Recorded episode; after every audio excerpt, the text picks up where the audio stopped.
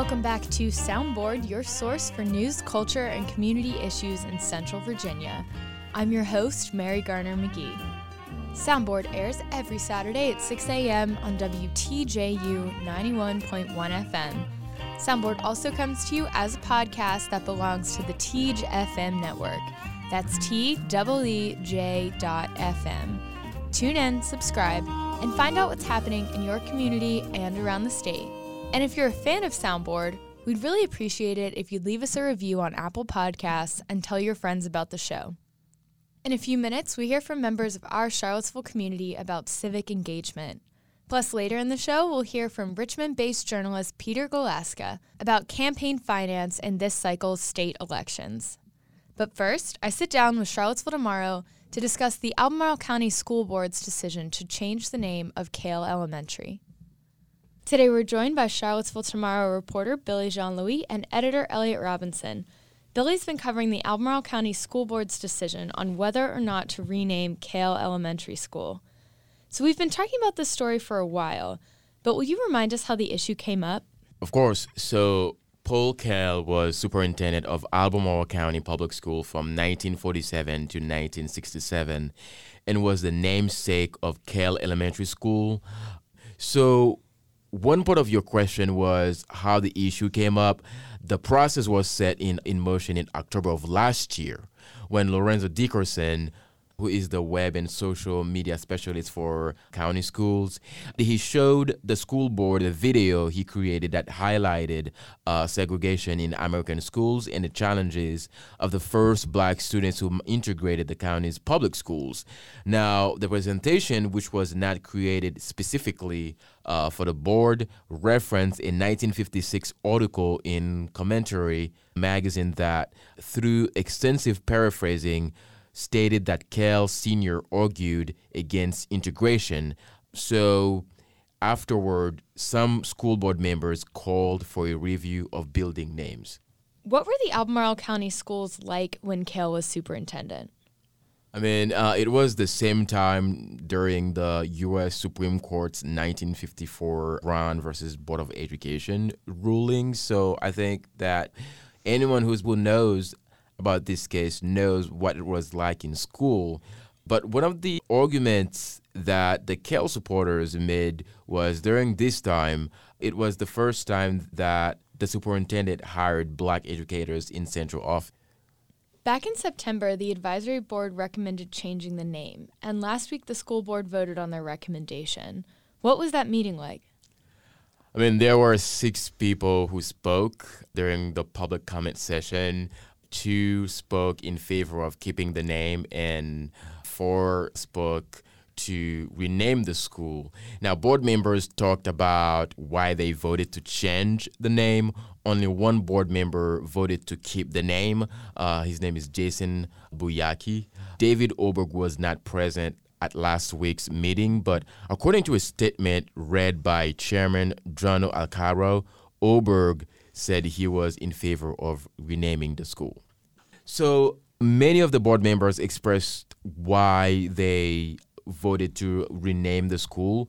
One of the board members, Graham Paige, said if the views expressed in a 1956 article in the magazine didn't fully represent former Albemarle County School Superintendent Paul Cale, he assumed that Cale would have asked for a correction or a retraction. So that was one of the reasons that he provided to why he voted to rename the school. Another reason that he provided was the fact that he questioned Cale's relationship with the board at the time. Paige also said that he couldn't imagine any board selecting a superintendent whose values and expectations didn't align with theirs. I want to talk a little bit about what you know the board member had to say, Kate Acuff. He said that she has no doubts that there were many accomplishments made during Cale's administration. However, she's not in favor of memorializing that time and naming schools after people can be an issue in that the concept is heavily tilted towards white men. And then she also said that the division should attach a name to the school that reflects the aspirations of students. So they voted to rename the school, and what's the next step in the process? At the last board meeting, Superintendent Matt Haas said if the board accepts his recommendation to rename the school, the committee will reconvene with the Cale community to develop recommendations for a new school. What is the history of school segregation in Charlottesville and Albemarle, and how is that history relevant to this debate? Well, I'd like to quickly talk about one of the board meetings that we had this year. So, a letter found by University of Virginia doctoral student Margaret Thornton. In the letter written in the 1950s, a woman identified as Miss Smith recommended that school officials create a program to test children because city schools at the time were ordered to integrate, right? So students who tested well would be put into a majority white accelerated program. So it also acknowledged that some of these gifted and above average children will be blacks, thus satisfying the court orders and showing enough integration to satisfy federal officials. Now, let's talk about Quest, for instance. Quest came into being about 20 years later and operates similarly to what was described in Smith's uh, letter. Quest is the name for the gifted program for the city schools, but then gifted programs exist in both county and the city. By state law, schools are required to have gifted programs. You can't understand what's going on today if you don't understand the history. You have to look at the full context of what was going on. One example was when I worked in Richmond at the time, Henrico County was debating renaming a school that was named for Governor Harry Byrd, and the documents that they had didn't say an awful lot, but they had to look at the context of that school was built in what was a majority black neighborhood. And it was during the time when they had to integrate their schools, and Governor Byrd at the time was completely against integration. So it became clear to them that the reason that that school was put there and given that name was almost just to get into the face of the black community that they were forced to serve. Here in Charlottesville, we've had a lot of conversations about the Confederate statues downtown and who is worthy of public memorialization. In what ways is this debate about school names similar or different? I, I think, in a way, it's, it's very similar because uh, these are places that are representing the community and also displaying that the, the, the people who we value. And that's the tricky thing with naming something after a person is that as time goes on you may find out things that make you question why something is named for that person. And then you then get people into dividing camps of all of the good that that person did outweighs these negative things that we found. And part of the solution i think would be to give a bit more space between, or for example, a lot of these sto- schools are named after people who are deceased. If you give some more time between when that person dies and when something is named for them. And then also with like the Confederate statues, for example, like there's times when opinions about things shift and we should be able to be a bit more flexible of when community standards and values change that we're able to switch things out. And it's not completely killing history because you can find these things in history books. You can look up other things and research them. And we should be able to continuously update things to reflect how the community stands at the current time. Do you all see this vote leading to more name changes in other departments of the city or the university? I think so. For example, earlier this year, the Charlottesville City Council voted to officially change the namesake of Preston Avenue from a figure in the Confederacy to a black educator.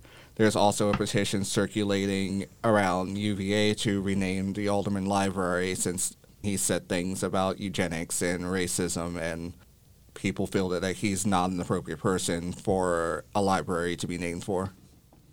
So we've been talking a lot about this really important Albemarle County School Board vote, but y'all just had a candidate forum for the school board elections in Charlottesville and Albemarle last night. Can you tell us about that?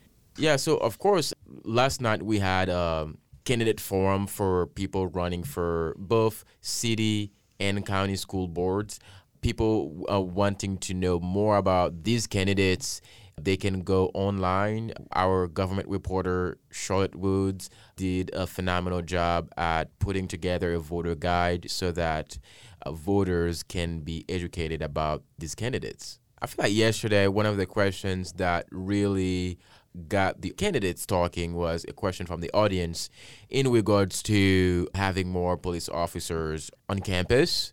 I think the question was first directed to Lashandra, and because at one point she did support the issue of having more police officers on campus, but then she said, having thought about it, she no longer stands for that. Then other candidates had a lot to say when it comes to having you know police officers on campus.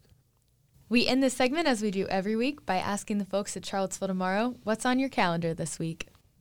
Charlottesville Tomorrow started this weekly series where we interview uh, principals in Albemarle County public schools and Charlottesville city schools. My latest article in the series it was about Dr. J.C. Turner. He is a long-time educator in the area and he's now leading Buford Middle School. And then he's leading Buford Middle School at a at a critical time where for several years city school officials have talked about the reconfiguration of Buford and Walker.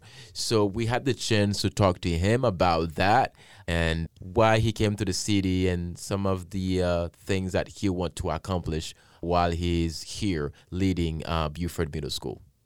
And as for me, at the end of next week, uh, Charlotte Woods, who's our government and climate reporter, and I will be traveling to Richmond to a climate reporting workshop. It will be led by a good slate of people who are knowledgeable about climate change, including the meteorologist for the Richmond Times Dispatch, which is an interesting position that they have. I've never heard of another newspaper that has somebody who distinctly talks about the weather at all times. So I think it will be a very informative session, and we will come back with some ideas of presenting more climate stories to the area. Thank y'all so much for coming in. No problem. Thank you.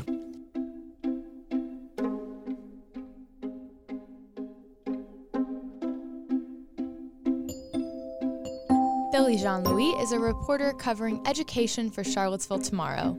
Elliot Robinson is the editor. You're listening to Soundboard here on WTJU 91.1 FM and the Teej FM network. WTJU and Teej FM are both a service of the University of Virginia. However, opinions expressed on the show are not the positions of the University of Virginia. Over the summer and the past couple of weeks, Molly Strackler, Mel Throckmorton, Matt Villot, Caroline Hockenberry, and I have been canvassing the community asking about civic engagement. How are our neighbors involved in this community? What does civic engagement mean? What are the most pressing issues in Charlottesville? Here are the answers.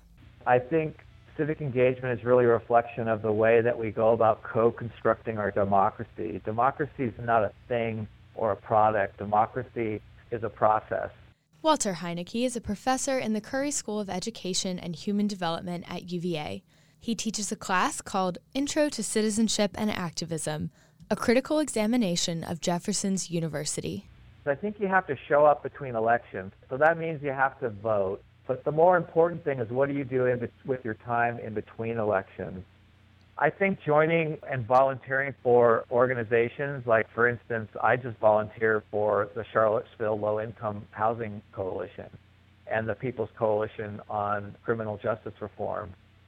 I think there's a lot of ways that people can get involved in Charlottesville, especially with social justice efforts. You know, the Democratic Socialists of America, people can volunteer for Black Lives Matter or standing up for racial justice.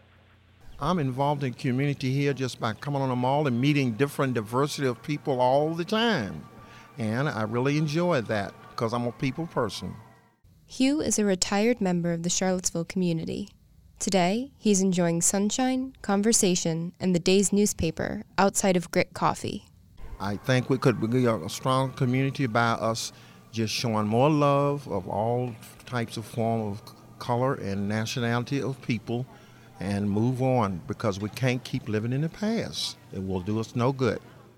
For Hugh, community engagement is always top of mind. In this community, we still need to continue working on things. Everything is not negative or positive, but we still need to move forward. My name is Talia Sherman, and I've lived in Charlottesville for 10 years. I work at my temple twice a week, and I teach Hebrew and on Wednesdays and like religious school on Sundays. And we take the kids out and we do lessons with them about like helping the community. So we've made food bank donations and things like that. I think one of the things we do with them that shows the biggest impact is when we take them down to the Haven and they make cards for homeless people and they bring in food. And I think them getting to see the impact that they're making at such a young age, age is so touching because you can really like see it on them how proud of themselves they are. I guess I was at first just motivated to like continue working at my temple after going there, but I think I've definitely wanted to stick with it just because I get such good opportunities to give back to my community and I really do love living in Charlottesville. So it's a nice way for me to contribute. The housing situation you know, the landlords and the people that give Section 8 and stuff like that should be, you know, more courteous to people that's homeless. They give you Section 8 and they don't inspect their apartments. Their apartment's not healthy. They're not clean. You have to go in and clean them. If they don't inspect their apartments, it's not healthy to be in if they don't pass inspection. I'm in sort of a situation like that myself right now. Yeah. Are there any groups in Charlottesville that have been helpful? 10, The Haven, social services. I mean, they got to elect somebody that really really cares about that certain issue. They should um, care about you know things like that. My name's Alice Claire. I've lived in Charlottesville here for three years. From Nelson County before that, I've been here going to school at UVA, and now I'm going to enter this workforce here in Charlottesville. I'm in the music community, I'd say. Um, in addition to just performing around town, I try to go and support as many local artists as I can visual artists as well as musicians, but uh, I go to a lot of the venues here around town. I vote. I'm an active consumer, and I'm a serious consumer of uh, breweries and uh, various wineries around Charlottesville and Albemarle County as well. I think right now, with more buildings being built for offices and luxury apartments, I think affordable housing is probably the most pressing issue right now with the new developments to Friendship Court, I'm just hoping that everything happens to not only provide more affordable housing for people, but keep it affordable. And I'd hope to see more, and I'd hope to see them including the people who are living in affordable housing and need affordable housing included in those discussions and panels as well. One of the things that's most often on my mind is the inherent divide between the Charlottesville community and the community of students at UVA. Dan is a fourth year student at the University of Virginia. He writes for C-VILLE Weekly and works at New Dominion Bookshop. Kids coming in from Nova, they come down south a bit and look down on the city a little, say to themselves, well, I'm just here for the academics. I'm going to put myself in that academic bubble for the next four years, and that's exactly what they do. I think that's pretty sad because there's a lot of culture and just a lot to be seen here that's not necessarily affiliated with the university. He views civic engagement as a basic responsibility and that doesn't matter whether you're a long-time resident of Charlottesville or a student here. You can still register to vote here. I think it's important to do so. I think that ties into civic engagement because it's a time of potential change, it's election season, and you would be surprised the effect that a single voice can have if you're willing and able to put your voice out there. It's very important to me that everyone answer some kind of call to public service and to, you know, helping make other people's lives better as they can. Sally Hudson is a professor at UVA and is running to represent the 57th District in the Virginia House of Delegates. I think that we are all custodians of this community that we share, and I think it's it's incumbent upon everybody to do their part to to make sure it's the best one we can have. Like most people, I mean, I volunteer with nonprofits. I I teach Sunday school. I I'm a teacher.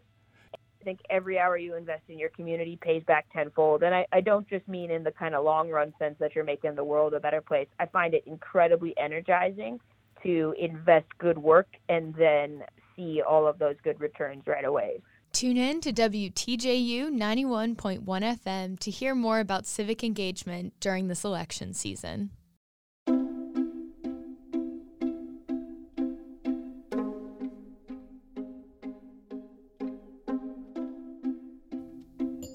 You're listening to Soundboard here on WTJU 91.1 FM and the TEJ FM network.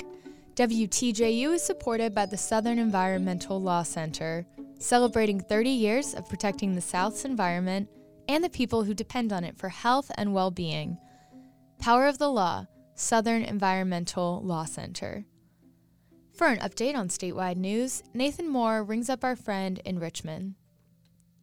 Well, here on Soundboard each week, we like to talk about state news and politics, and we check in with our friend and journalist Peter Galuszka. He writes for the blog Bacon's Rebellion and lives over in the Richmond area. Peter, good morning. Good morning. Well, the state Senate and the General Assembly, all the seats are up for re-election in just a couple weeks. November 5th is election day. The big news in Virginia this week is uh, campaign finance. The, the Democrats have a huge amount of fundraising they've been doing for the state Senate and state uh, Assembly races this year. Take me through what's going on.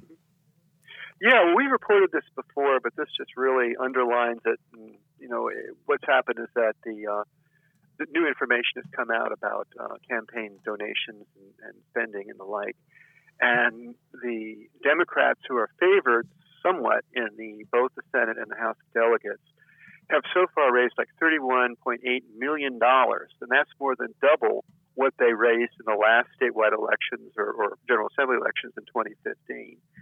And um, the GOP, for example, which has always been considered the big money uh, party, is really behind. They've only raised 21 million um, in this so far, uh, compared to 17.7 million in 2015. And um, a lot of this stuff comes from uh, not so much corporate donations, but individual donations, which is very interesting. Yeah, what does that say about uh, this election year, or just about how campaign finance is, is happening uh, around the country? Well, it kind of begs the question about the continued changes you're seeing in state politics, where it used to be, you know, the the big dogs of the Altrias and the Dominions and the corporate people really being the um, spendthrifts on, on donations. And now you're seeing that kind of, there's been a real anti-Dominion, you know, movement with a lot of, especially Democrats, refusing to take Dominion contributions. And you're seeing more individuals, like uh, up up your way, and uh, Michael Bills and his partner Sonjia Smith have donated something like two hundred and fifty thousand to the Dems, and and this has been replicated by a number of big things like uh, Emily's List, uh, which you know is a pro-choice uh, pro-female uh, organization has donated um, significant money uh, for the races, and on it goes. And uh, it's just more evidence of Virginia turning more blue as we go on. Mm-hmm. Well, I want to uh, talk and, about some of the possible implications of this. Um, you know, if either party maintains a majority or wins a majority, uh, depending on which one we're talking about. What does that mean for possible redistricting reform? You and I have talked a number of times about. Well, redistricting reform is a very important topic. It's been around for years, and um, there's been an issue. It, there's a movement in the legislature, being, and they were under under advocacy from uh, One Virginia 2021, uh, uh, which wants to to go towards a commission normally in the past, what's happened is that every 10 years after an election, you have um, redistricting, and um, and usually whoever prevails, Democrats or Republicans, you know, gets to pretty much have things their way. Well, this has led to many problems. Um, for example, the uh, Republicans have been in charge of it for you know in the recent past, a couple decades or so, and they were doing things such as packing African American voters into, say, one district to free up neighboring districts for, for white candidates. And this has led to a number of state and federal uh, lawsuits. Um, and you've seen a lot going on. I know there have been at least three, I believe, uh, major cases where uh, the lawsuits have won, uh, and the whole, you know, a number of districts have been redistricted and this is affecting these rates. I know Kirk Cox, the Speaker of the House, a Republican in Colonial Heights, for example, um, was pretty much of a shoe in. He never very rarely had any competition for the last 19 years, and now he does because of redistricting. And on the federal level, this is, was interesting because Dave Brat, who was the former seventh uh, district congressman, uh, uh, could rely on Hanover County, which is a big Tea Party area. But then he lost it in a redistricting, and that helped Abigail Spanberger, a Democrat, win the seventh. So this is like a, a huge, huge things. It's pretty complicated about how it works out. And there's also an issue that there might be some stirrings that both Democrats and Republicans are having second thought about proceeding with with a special commission. Yeah, the the director of One Virginia 2021, that advocacy organization you mentioned, uh, uh, you know, I guess told the Virginia Mercury this week uh, that he's been told by a few people, you know, if the other side takes over, your amendment's done, which is is interesting that both parties are, are basically you know putting it on the other party. well, that's interesting. You know, the um, the individual is Brian Cannon, who's uh, of One Virginia 2021, and um, what surprises me there, uh, it's like sort of shame on the Democrats if they're really doing this because they were the ones who were complaining and whining about how the GOP Republicans were really clobbering them with redistricting all the time. And now that they might win, they're having second thoughts. Well, that's pretty cynical. right. So I, I just, you know, we'll see what happens. But, uh, you know, a lot of states do have special commissions. And to me personally, it just makes a whole lot more sense to do it. I And it's a little complicated, the Virginia setup. There'd be 16 commission members divided among the picks from the General Assembly, and then citizen picks, picks eight, you know, eight, eight, with the citizens being picked by five retired judges. And of course, at the end of the day, if they do come up with a redistricting plan, it still has to be approved by the General Assembly to proceed. So, you know, who knows what's going to happen then? It could be back and forth and back and forth as one plan gets rejected and they ask for another. But we'll see. Right. Well, I want to talk about a story, uh, shifting gears. I want to talk about a story that you wrote about this week. It's something I have to admit I don't think about very often at all, but it's the fuel that powers big ships that sail into Virginia ports. Right. Uh, what's the story about? Is it environmental coverage that we do? Yeah, it's an environmental story, and it shows how international treaties and international organizations can really affect things in Virginia and the United States and around the world. And as you know, a lot of big ships, and Virginia is a very, very large shipping state, and we've got big shipyards, we've got huge port facilities, and a lot of these ships go up the Chesapeake Bay to Baltimore, for example, as well. And if you notice them, I, when I worked in the Tidewater area, I used to sometimes just watch the ships, and they're really fun. And but you could always tell they were coming because they emitted a yellowish brown kind of plume that you could see, you know, long before you could actually see the ship. They burn bunker oil, which is a really kind of cheap low refined fuel, and it emits a lot of sulfur and other bad stuff. So the International Maritime Organization, which is part of the United Nations, has new global rules saying that you've got to go from like fuel that's 3.5% sulfur to like 0.5% sulfur. Starts, by the way, January 1, and it affects ships all over the world. Well, as far as the benefits of this, aside from what seem like greenhouse gas emissions changes, will it also do things like improve air quality around Hampton Roads? It could, because um, basically, I think you know they already have restrictions to some extent. But first, you've got the ships coming in and they're they're belching all this stuff. Another problem is is that if they dock, I mean, if you have a big container ship, a really big one, they're getting bigger and bigger with a thousand containers on them or something and it's docking at Norfolk or docking at Portsmouth. I mean, it might take the ship a number of hours to have the cranes take all the, you know, you know, remove and, and bring in new containers, you know, and and so when they sometimes the ship's on electricity, but sometimes it isn't, and they just sit there belching out smoke. It's much worse in third world countries where their you know restrictions and, and infrastructure are, are not as sophisticated. So the thing is, is that the um, International Maritime Organization cites a study saying that these rules could save around the world 570,000 lives from 2020 to 2025. And once again, I mean, they're pushing these things, and it's by treaty, so it's not like you can't have, you know, the global uh, climate change deniers and anti-regulation crowd in the United States pushing their will that much because they're they're going against the world, and they are going to get beaten, and they have been. All right, Peter. Well, thanks for the check-in. Okay. Peter Galuszka is a journalist based in the Richmond area. He writes for the blog Bacon's Rebellion. Well, that does it for this week's edition of Soundboard, your source for news, culture, and community issues in Central Virginia. Hope you learned something new this week. If you did, please subscribe and share Soundboard with your friends. My name is Mary Garner McGee. Production assistance this week by Justine Baird. Our theme song is Choga Beat by Marina Lasco and Jay Pun. This is Soundboard. Catch us at WTJU.net or our podcast home at Teej FM.